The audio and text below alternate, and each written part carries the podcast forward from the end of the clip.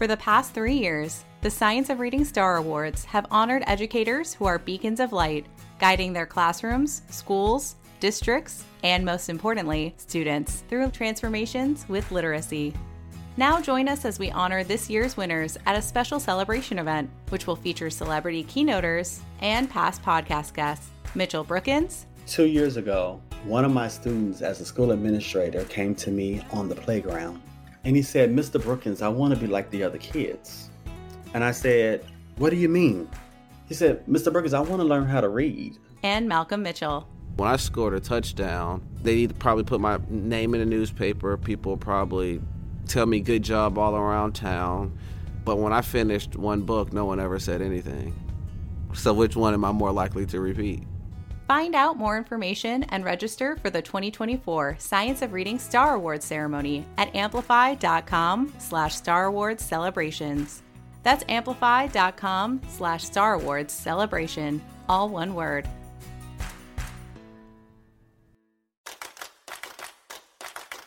These are challenging times, and we respect your unwavering commitment to your students. At Amplify, we are working especially hard to support you. And as we all grapple with what it means to focus on the science of reading in a new world of remote learning, we're committed to walking with you through the unknown.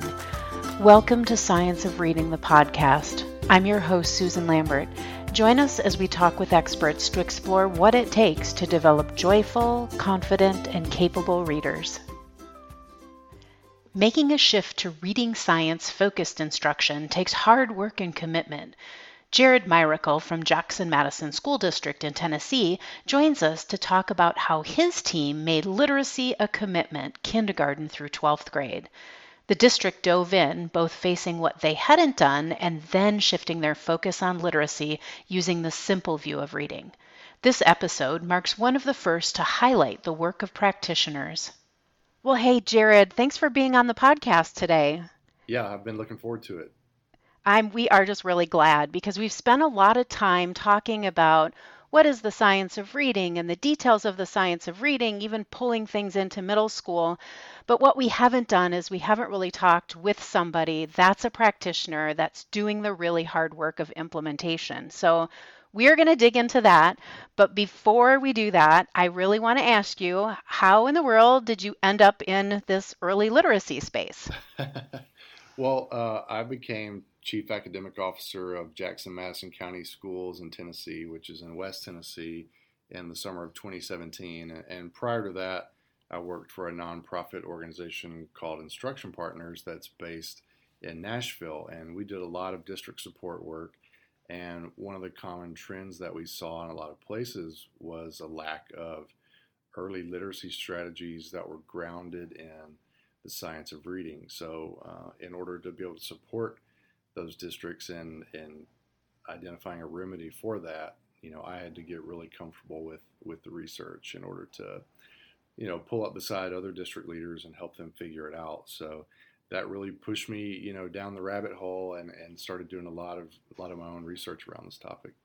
Yeah, that's really cool. Um, that you've been able to see it other places other than the context that you're in right now yeah. in Jackson Madison.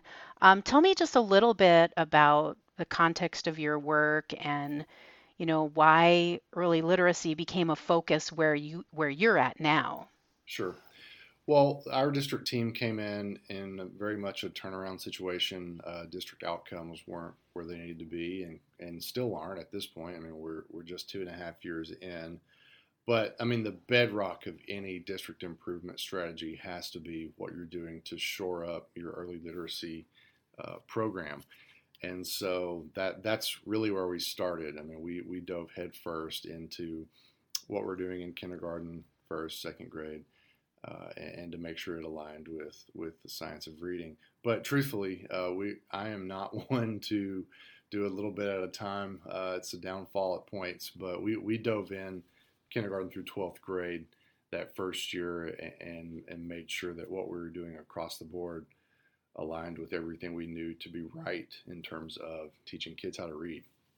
Yeah, that's that's interesting because it's always a catch 22 a little bit because if you start right, that's great, but you can't give up on those kids that are, you know, in middle grades and and high school grades uh, just because they didn't get the right start to begin with. Right, and and that's the way I look at it. You know, every kid is only in one grade, you know, one time, uh, unless obviously kids repeat grades. But you know, they don't have time for us to take ten to twelve years to phase in one grade level at a time. So we took one big bite, and, and we're trying to make it a little better every year.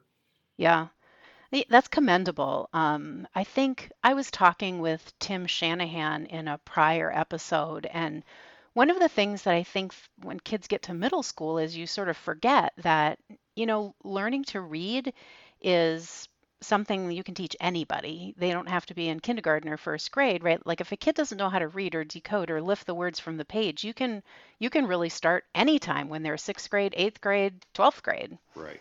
Right. Yeah.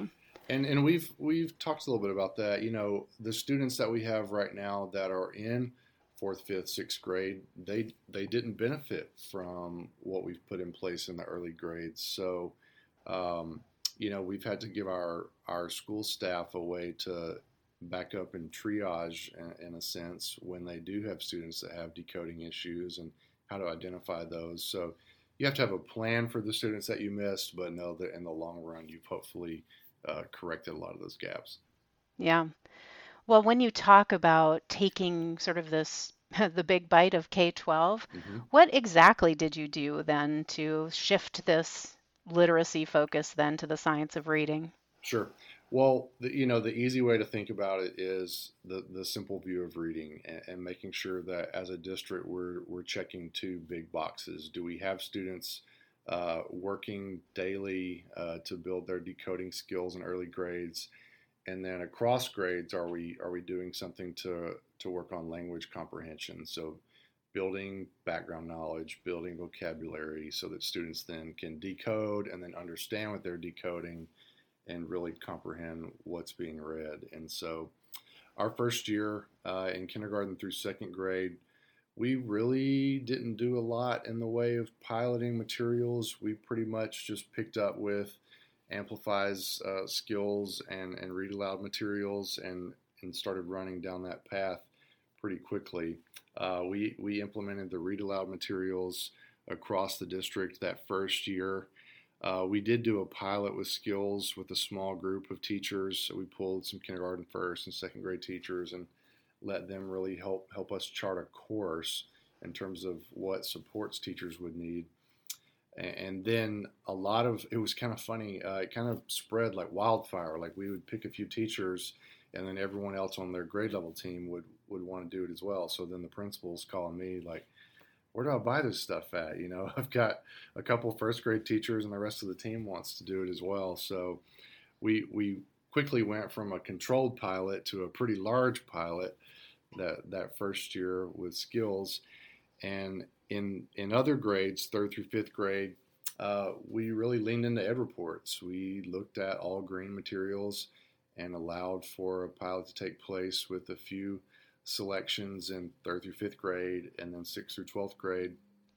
And by Christmas of our first year in the district, we'd made selections and we're in the process of acquiring books and the uh, curricular materials so that really that spring of 2018, just six months in, we, we had curriculum in place across the district for 13,000 students.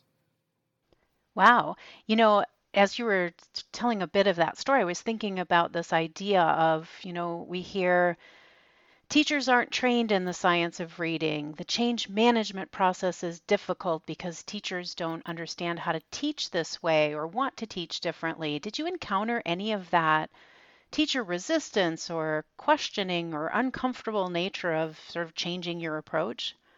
Our teachers were really hungry for resources.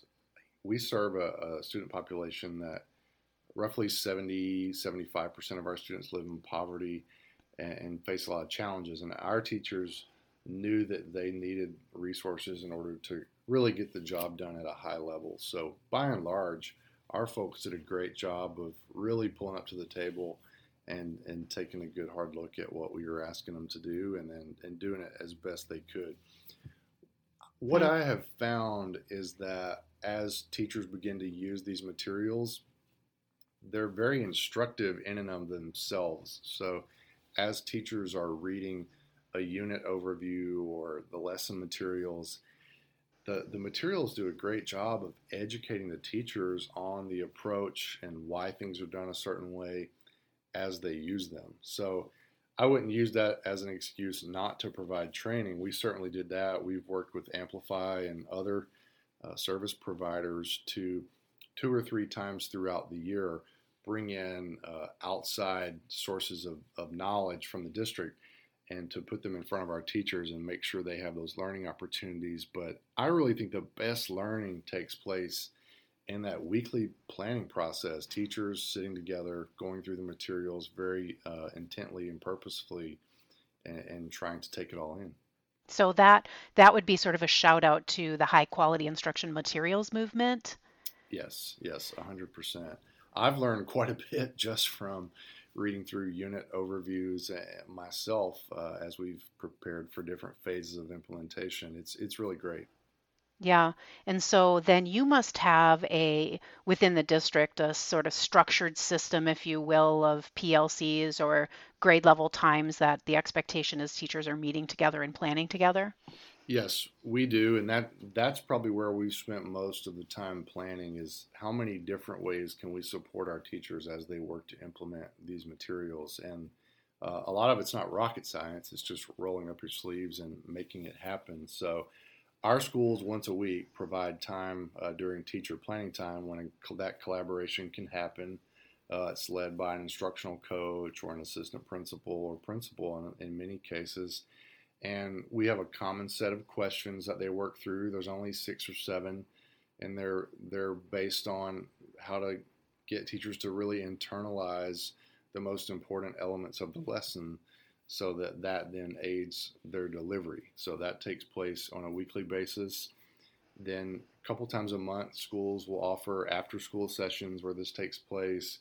We've set up cross district uh, PLCs where teachers from the same grade level can meet together on a monthly basis to collaborate and talk about you know how it's going at their school and then like i said two or three times throughout the year we have professional development days where we'll pull in all teachers from a specific grade level uh, to meet with a trainer uh, from a from a partner mm, interesting and then would you say that structure is in place kindergarten through fifth grade, kindergarten through eighth grade, or, or really just like you've hit this hard with a K 12 approach? It's across the board. Yeah, it's That's kindergarten, great. kindergarten through 12th grade. And then all of that is then supported by uh, the, the weekly and monthly coaching conversations that take place between the instructional coach, the assistant principal, the principal, and the teacher uh, through you know classroom visits.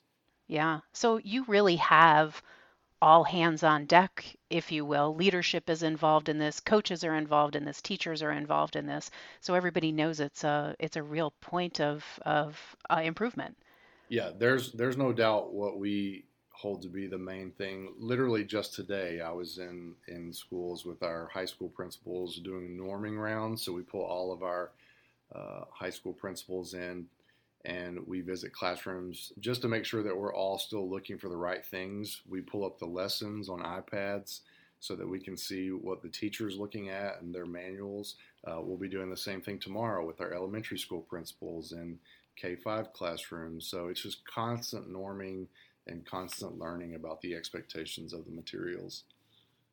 That's that's awesome. Um, I know I'm. Uh, we will link our listeners in the show notes to these articles, but you have authored several articles in EdWeek mm-hmm. um, talking a little bit about you know what what the hard part of this implementation and i'm going to paraphrase so you can go ahead and correct me when when i'm wrong on this okay. but i know like like from what i've read you're saying it's it's not the hard thing and i say this in air quotes the hard thing isn't really understanding what it takes to become a reader. Mm-hmm. And the hard thing isn't really finding uh, instructional materials.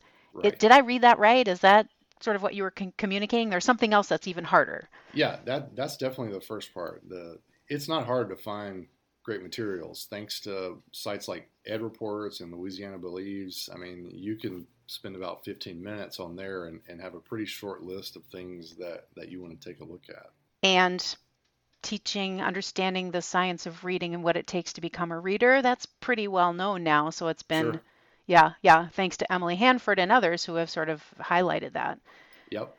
Yeah. Whether you want to look at, again, the simple view of reading or Scarborough's Rope or listen to Emily Hanford, I mean, you have various ways to to get the science of reading in a pretty distilled format pretty quickly. Um, the, the hard part is the implementation, the effective implementation, and sticking to that for not just a year or two or three, but for the long haul. Can can you put your district or your school in a position where you're able to stick to a plan for a decade? And in education, that is almost unheard of. So Yeah. Well, so so you said how many years have you been into this implementation? Are you in this year is our three? this is our third school year. Yes. Okay. So what did that look like for you? Like, and when did you come to the realization that, okay, now I got the stuff in, now mm-hmm. I'm really starting the hard part of this. So what did that look like for y'all? Yeah. Well, like I mentioned earlier, I, I had a sneak peek when I worked for Instruction Partners. Um, I was there to help launch that organization, and we got to work with a lot of districts in their initial phase of implementation. So, got to see that done over and over and over again, and thought, you know, this is not really that difficult. Like getting the materials and launching your implementation is is not really that hard. It's sticking to it in the fourth or fifth year when your results are like just then starting to uptick uh, in a consistent way. And and the example I'll use is uh, locally some of our results. So, you know, you can see a dramatic change in students' decoding skills pretty quickly uh, when you start teaching those. Um, sounds and patterns i mean they they pick up on that and students can run with that very quickly so for example in Jackson in an average year before we implemented curriculum, roughly about 25% of our kindergarten students would score above average on a decoding or a phonemic awareness assessment that we use district wide. In our first year of implementation of the skills curriculum from Amplify, that number jumped to over 50% of students scoring above average. And then we did that again this school year. So that that's easy. I mean, obviously the teachers are working hard every day, but that's a very quick turnaround in terms of uh, looking at performance on the assessment for reading. The hard part is reading comprehension. Those students have to continue to build their decoding skills and acquire background knowledge year in, year out for a long period of time in order for that to translate over into reading comprehension. So we've had these dramatic gains in our early grades, you know, screener data, but our third grade reading scores have only gone up, you know, four or five percent in a couple of years. So that doesn't mean that there's anything wrong with the plan. It just means that that knowledge building takes longer. It just takes time.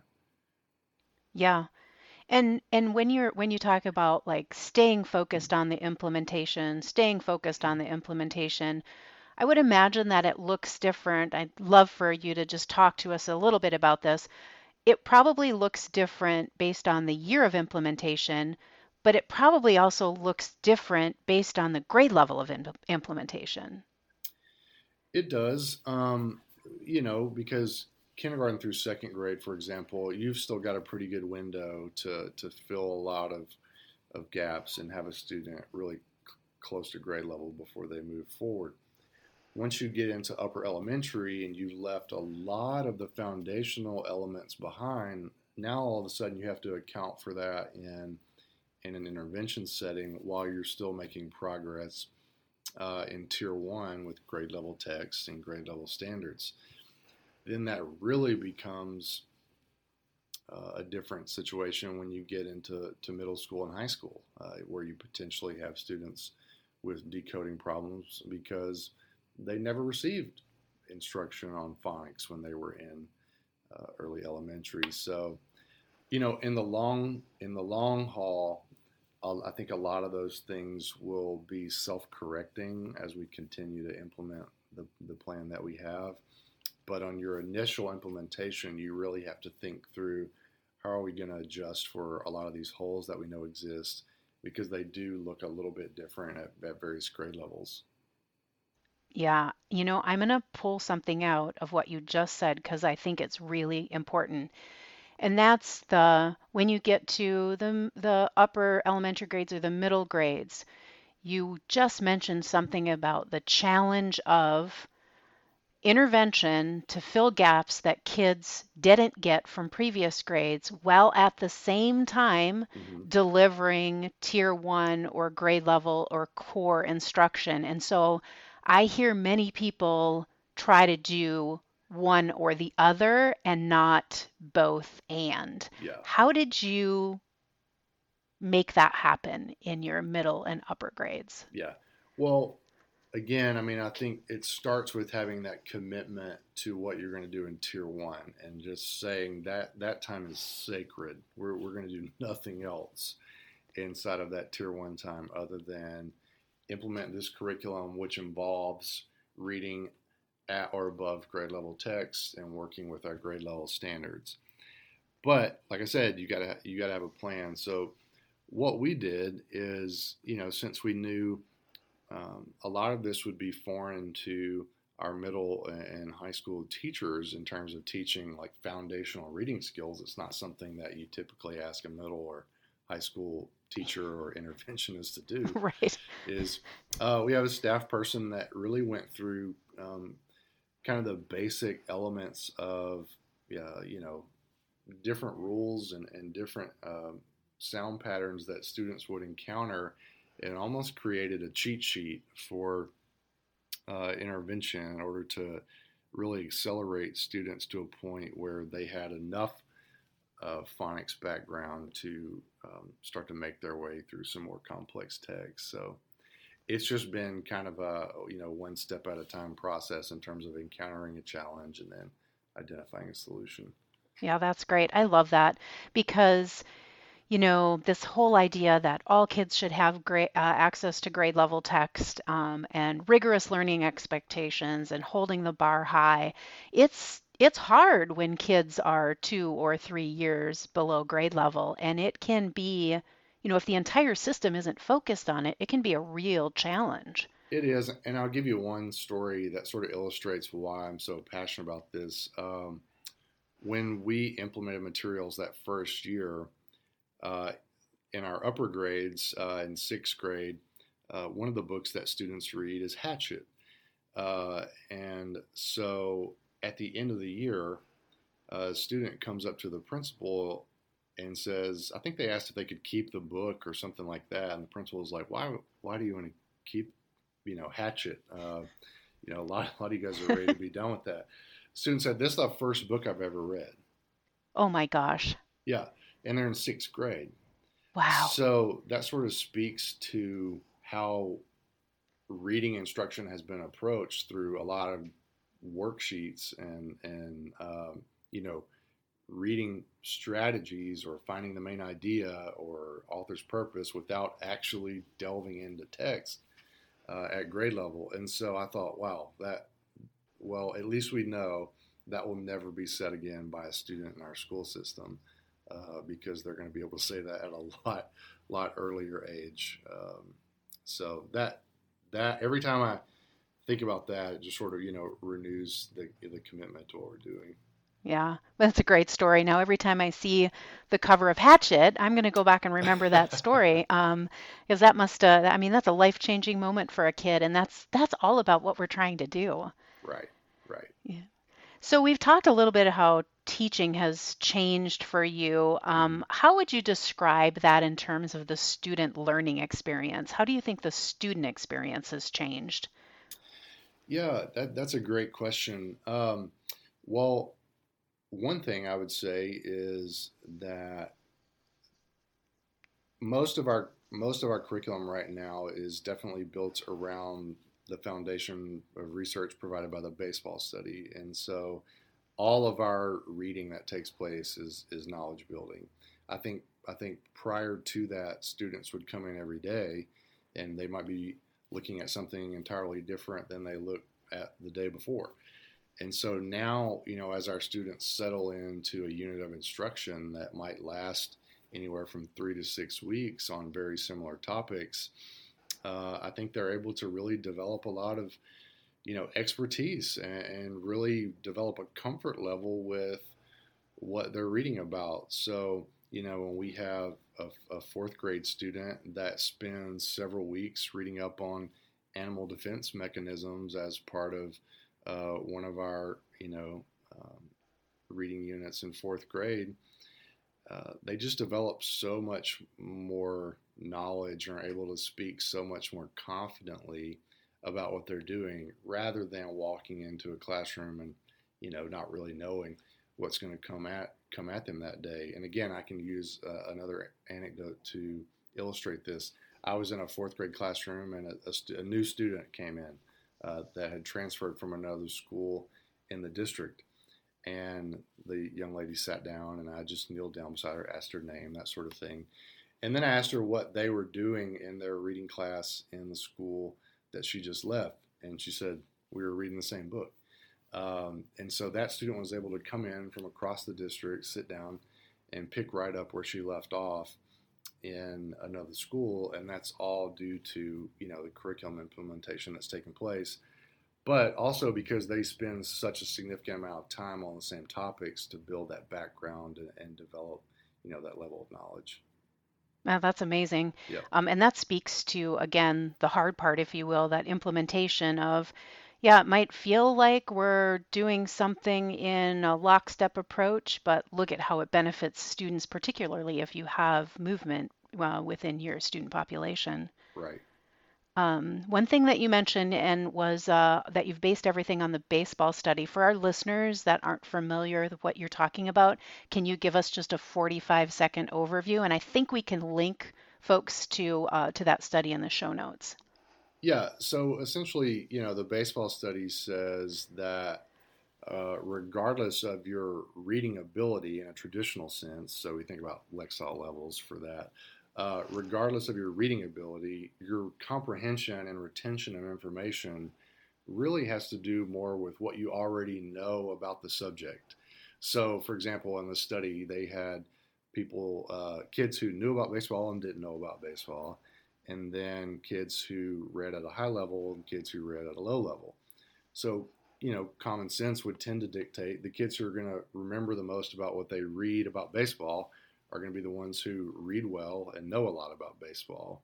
And you would think that the second group would be the kids who read well but don't know about baseball. But what they found is that the, the second highest performing group were the low readers that already had a lot of background knowledge on baseball. And so once you wrap your arms around that, it really dramatically transforms how you think about reading comprehension and scores on reading assessments, and quite frankly, how valid they are. Uh, because so much of, of, of how a student does in terms of answering questions about a text relies on what they know about it to begin with. Yeah, the background knowledge carries you carries you through. Uh, right that comprehension part. Yeah, I, I love that. When I first heard about that study too, it it makes a whole lot of sense. I even think about it for my my own life, right? Like it's a lot harder for me to engage and comprehend a text that I don't have the background knowledge on. So, um, sure. Well, yeah. and, and I think you know a lot of folks listening, particularly those who are accountable to state test scores, it kind of gives you a, some trepidation to think, you know, what if the reading passages on your high stakes assessment are on topics that your kids don't know about. Right. Uh, versus what if you luck up and get four or five passages that align very closely to topics that they read about within their curriculum? Those are going to be two dramatically different situations in terms of test scores. I think there's a lot of implications we need to consider. Yeah, I think there's some places that are even looking into that, like Louisiana, the state of Louisiana is looking into changing that. Yeah, that sounds like a topic for another podcast for Right. sure. But I think it, that speaks to why you have to stick to your plan for so long. Because if you base it on one or two years worth of results, you can't create a broad base of background knowledge on a variety of topics in one or two years. Sure. It's, it's going to take five, six, or seven years. And then hopefully, after that amount of time, you start to remove the possibility of these huge upswings and downswings in your scores because kids, all kids in your district or your school, have that broad background knowledge. Yeah, it makes a lot of sense. Um, Mhm. it uh, you know depends on what kids know too when they come to us as kindergartners, and so being Right. able to level that playing field is super important. Right. Um, so you've had some pretty positive reaction to this change from folks outside of your district. Can you talk to us a little bit about that? Yeah, you know, and again, our district context, uh, Jackson Madison County uh, has definitely been underperforming in, in years past in, in several areas, and so we knew we had a, we had some work to do in this regard. So, just for example, uh, you know, the, what I said about our kindergarten scores in, in terms of phonemic awareness on that skills test, that's just a dramatic, uh, dramatic upswing, and so once we start talking about those things and sharing those things, I, I tweet a lot and like to share a lot of uh, pictures from our classrooms and, and those types of positive results on social media. Uh, people start turning their heads uh, and want to come visit. So, you know, in the last year, we've we've had 15 or 20 districts uh, to come visit and just visit classrooms with us and see, um, you know, how these things are going. And um, last year, you know, 90% of our third grade teachers, uh, students, met or exceeded their growth expectations uh, on their, you know, state reading assessment. So those things are like That's real- powerful. yeah, those things are real eye openers uh, for a district. Again, like I said, that has struggled and continue. We continue to need to make even more progress, but people really latch onto those as proof points, and it just creates more momentum behind the plan that's in place. Yeah, and I would encourage all of our listeners to follow you on on Twitter, on social media, and so we'll make sure that we we link our folks to to that if you don't mind. Yeah, sure. It's just at Jared Myracle is my Twitter handle, and yeah, we can include the spelling in that somewhere else. Okay. Yep. That sounds like a that sounds like a great idea. So when you have these districts that come in, which is, I mean, that's just a powerful testimony not only to what's happening in terms of student achievement, but the success teachers must and leadership must feel in terms of, you know, positive change and and having other places wanting to come visit. Um, how, what kind of advice do you give districts? Like, what does it take for a district to be able to replicate something like that? Yeah.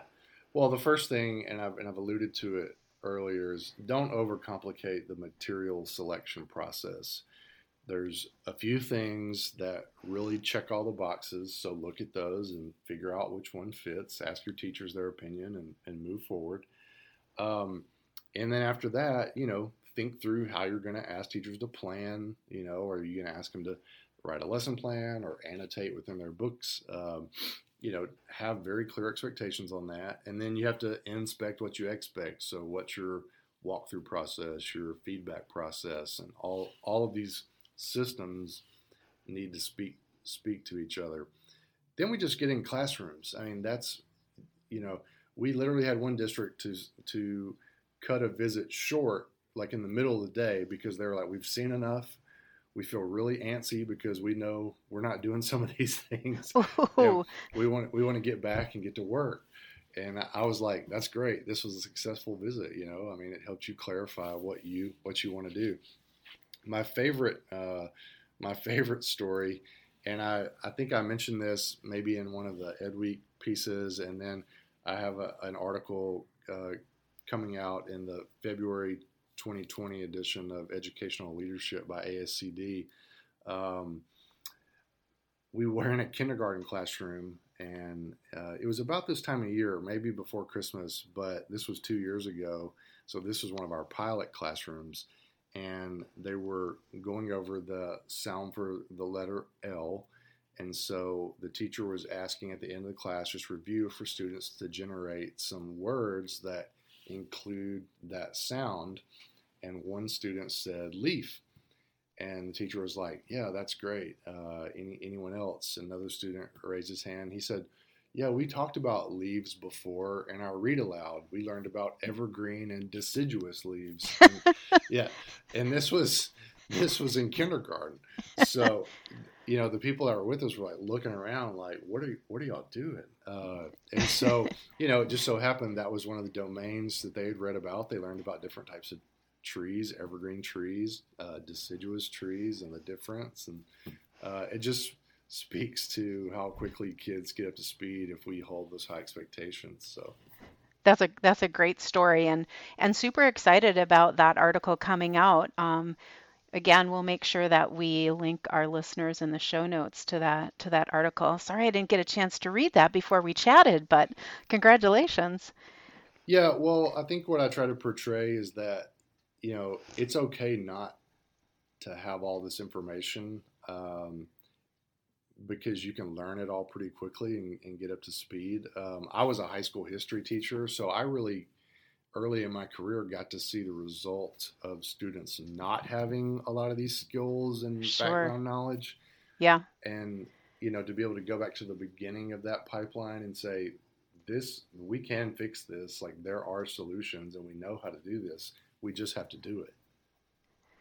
Yeah, and I'm sure you saw, I mean, if you go back to the simple view of reading as a high school teacher, you probably saw both sides of it. You probably saw kids that were absent of the early decoding skills that they should have had to help them become fluent and the background knowledge.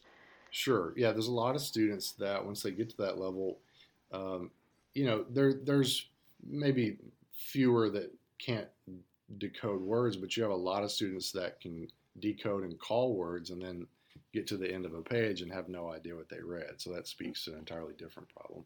Yeah, yeah, for sure. Um, well, as we sort of wrap wrap this up, I do appreciate your time so much. I know you're a busy man. Um, I just would like to ask a little bit different question than I usually do at the end, and I'd like your opinion a little bit on really who you think needs to hear this message. Is it underperforming schools? Is it turnaround schools? Is it high performing schools? Like, who is this message of science of reading and implementation for, in your view? Well, I think the obvious answer is it it speaks to everyone, but I think it's for different reasons. Um, if you're in a, a, low performing school, like you, you have to like there, there's no other way around this. You, you're going to have to go down this path in order to get the results that you want. If, if, and what your kid deserve. I mean, this is just the only equitable way to approach a child's education. Um, if you're in a high performing school, you may have convinced yourself that we're doing okay. Like our test scores are pretty good, or our ACT scores are pretty high. But I would challenge you to look at the the demographics of your school, the income level of the kids. If they're coming from middle upper class uh, homes, they're probably receiving a lot of the support that they need in terms of background knowledge from their parents, and it may not be actually be baked into what the school or the district is doing. So just imagine what your results could be if you did ensure that all students uh, were able to, you know, experience uh, systematic phonics instruction and an opportunity to build background knowledge throughout their K-12 years. So don't be satisfied with where you are. Where could you be uh, if every single student was guaranteed this type of education? Yeah, those are really great words. I I appreciate it. And again, we appreciate you being on the podcast to short, share a little bit about your experiences, your implementation message. Thank you for the writing that you're doing. Um, again, I said it before, but we will link our listeners in the show notes to the EdWeek article, uh, articles, actually. I think there's a few of them, um, as well as the new as well as to the new issue of education leadership. So, thanks again for the work that you're doing for the kids in Jackson Madison and for kids across the nation. Well, we've got a lot of great teachers here. We've got a great team in our central office, and we've got some great kids that are doing some exciting work in our classrooms. So, the you know the future is really bright for our school system as we you know keep moving down this path. That's awesome. We will check in again with you at some point in the near future. Great. Thank you so much. Thank you.